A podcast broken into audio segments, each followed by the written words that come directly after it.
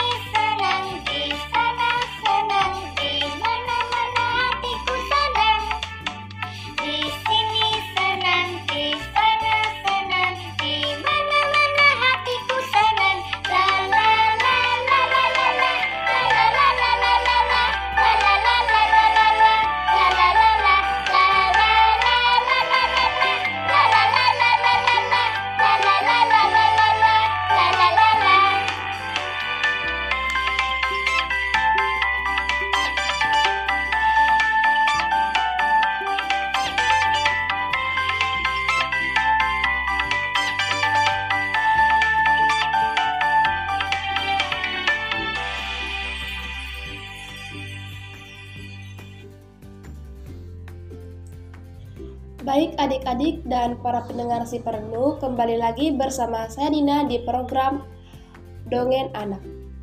Kali ini kakak Nina akan membacakan dongeng dari Kalimantan Barat yaitu Sungai Berkawat Emas. Di Kalimantan Barat terdapat sebuah sungai yang lebar dan panjang. Sungai ini terkenal di seluruh dunia. Namanya Sungai Kapuas. Sungai Kapuas ini banyak cabangnya. Cabang-cabangnya berupa surigai sungai yang kecil dan jumlahnya banyak. Salah satu cabangnya adalah Sungai Kawat. Mengapa dinamakan Sungai Kawat? Nah, simaklah cerita yang kakak Nina bacakan. Sungai Kawat terletak di kota Sintang, Kalimantan Barat.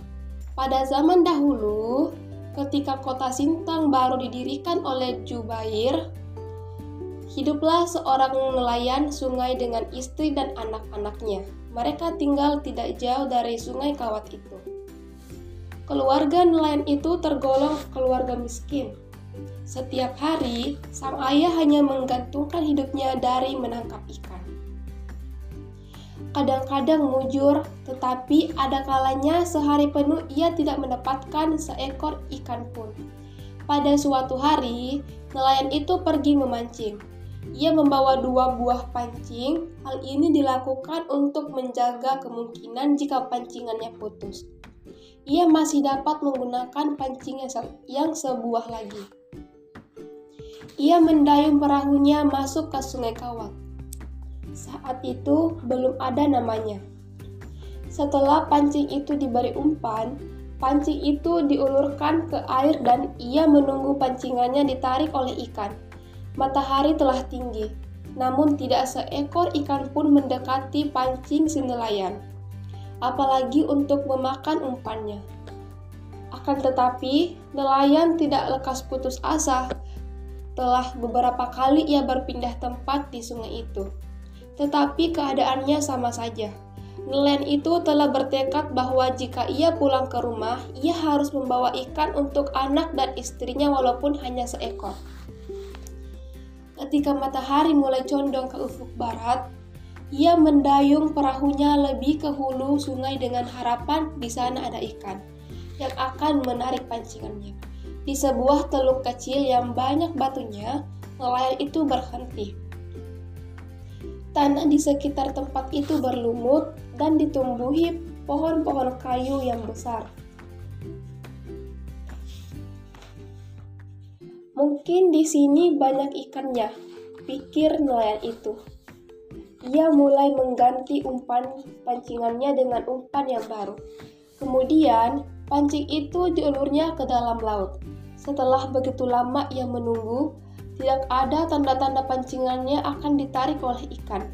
Ketika matahari hampir terbenam dan nelayan itu akan pulang, tiba-tiba pancingannya ditarik dengan keras dari dalam laut. Nelayan itu mengangkat pancingan pancingannya dan sekaligus menyentakkan ke atas.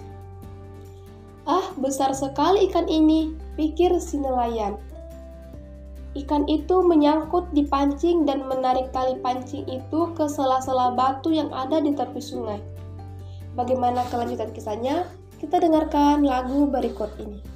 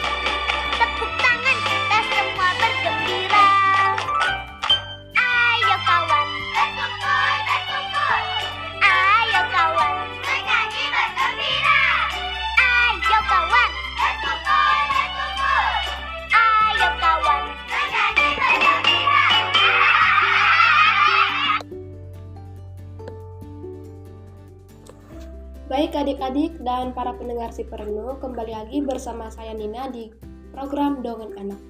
Kakak Nina akan melanjutkan cerita dongeng. Tali pancing terus diulur lebih panjang oleh si nelayan agar pancing itu tidak putus. Ketika tarikan dari dalam air mulai melemah, nelayan itu menarik kembali tali pancingnya ke atas. Pada saat si nelayan sedang menarik pancingnya, Tali pancing itu ditarik kembali dari dalam air mengarah ke tengah sungai dengan cepat. Dengan cepat nelayan itu mengulurkan pancingannya kembali agar tidak putus. Ketika itu, hari sudah mulai gelap. Tambahan tambahan lagi, daun-daun yang rimbun menambah kegelapan di tempat itu.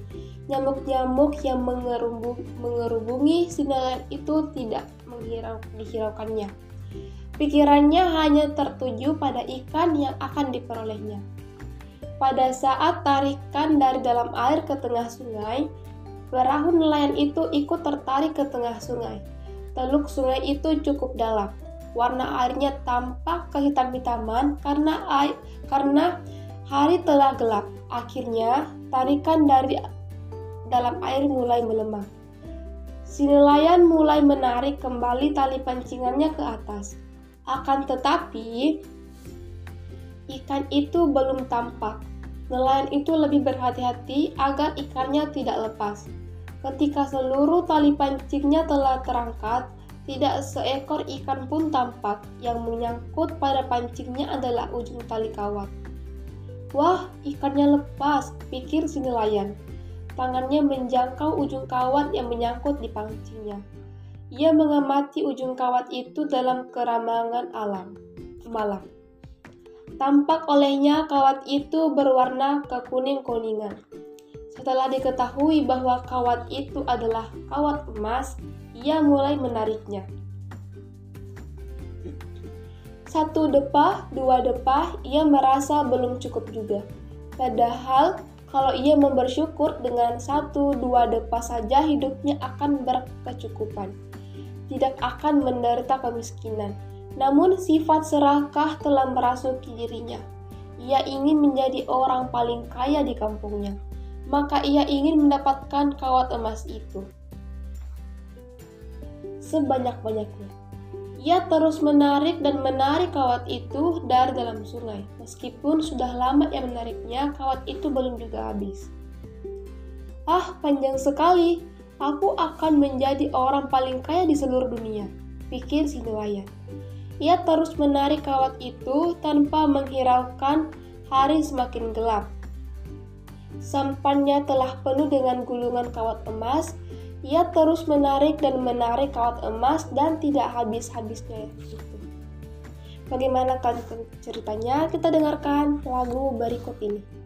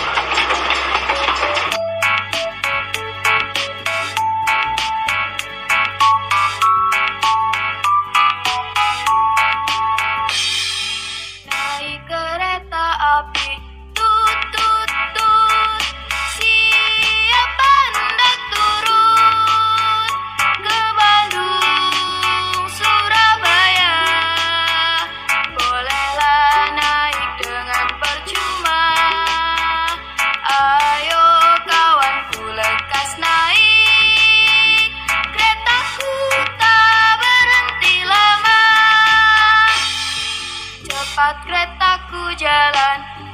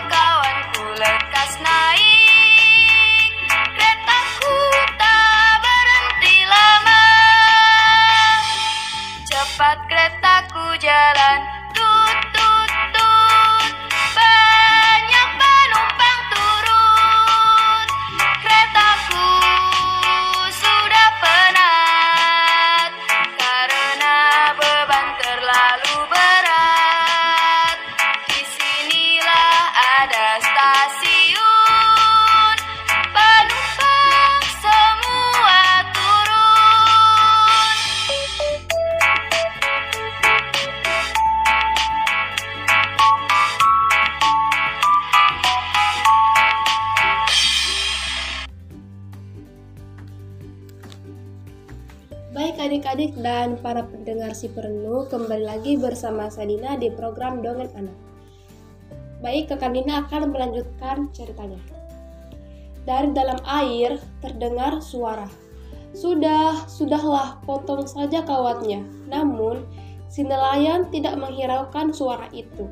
Ia terus menarik dan menarik kawat itu karena ia ingin cepat menjadi kaya raya.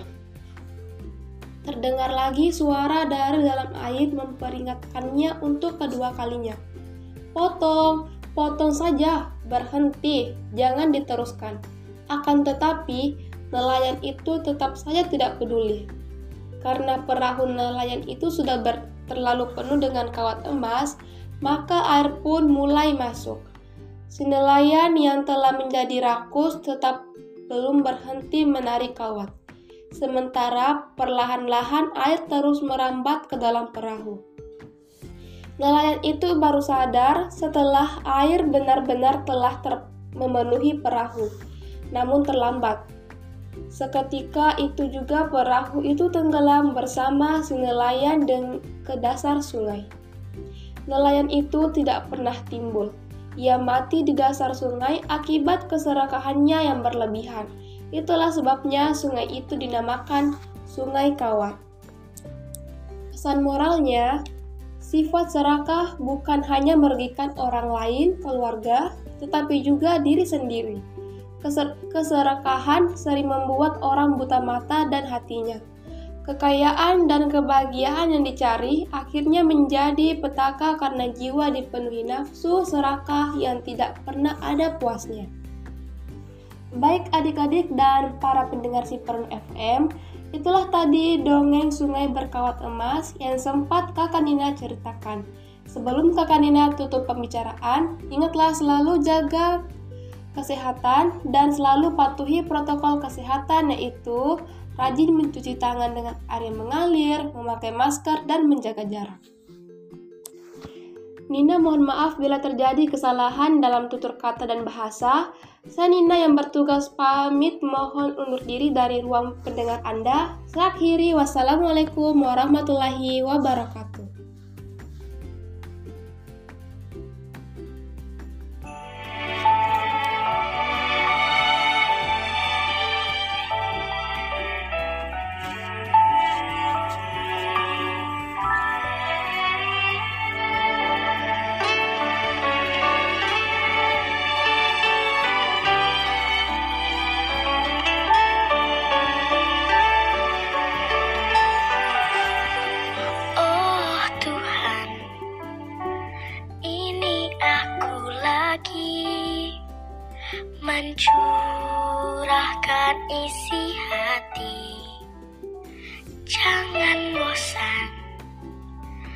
Mendengarku lagi.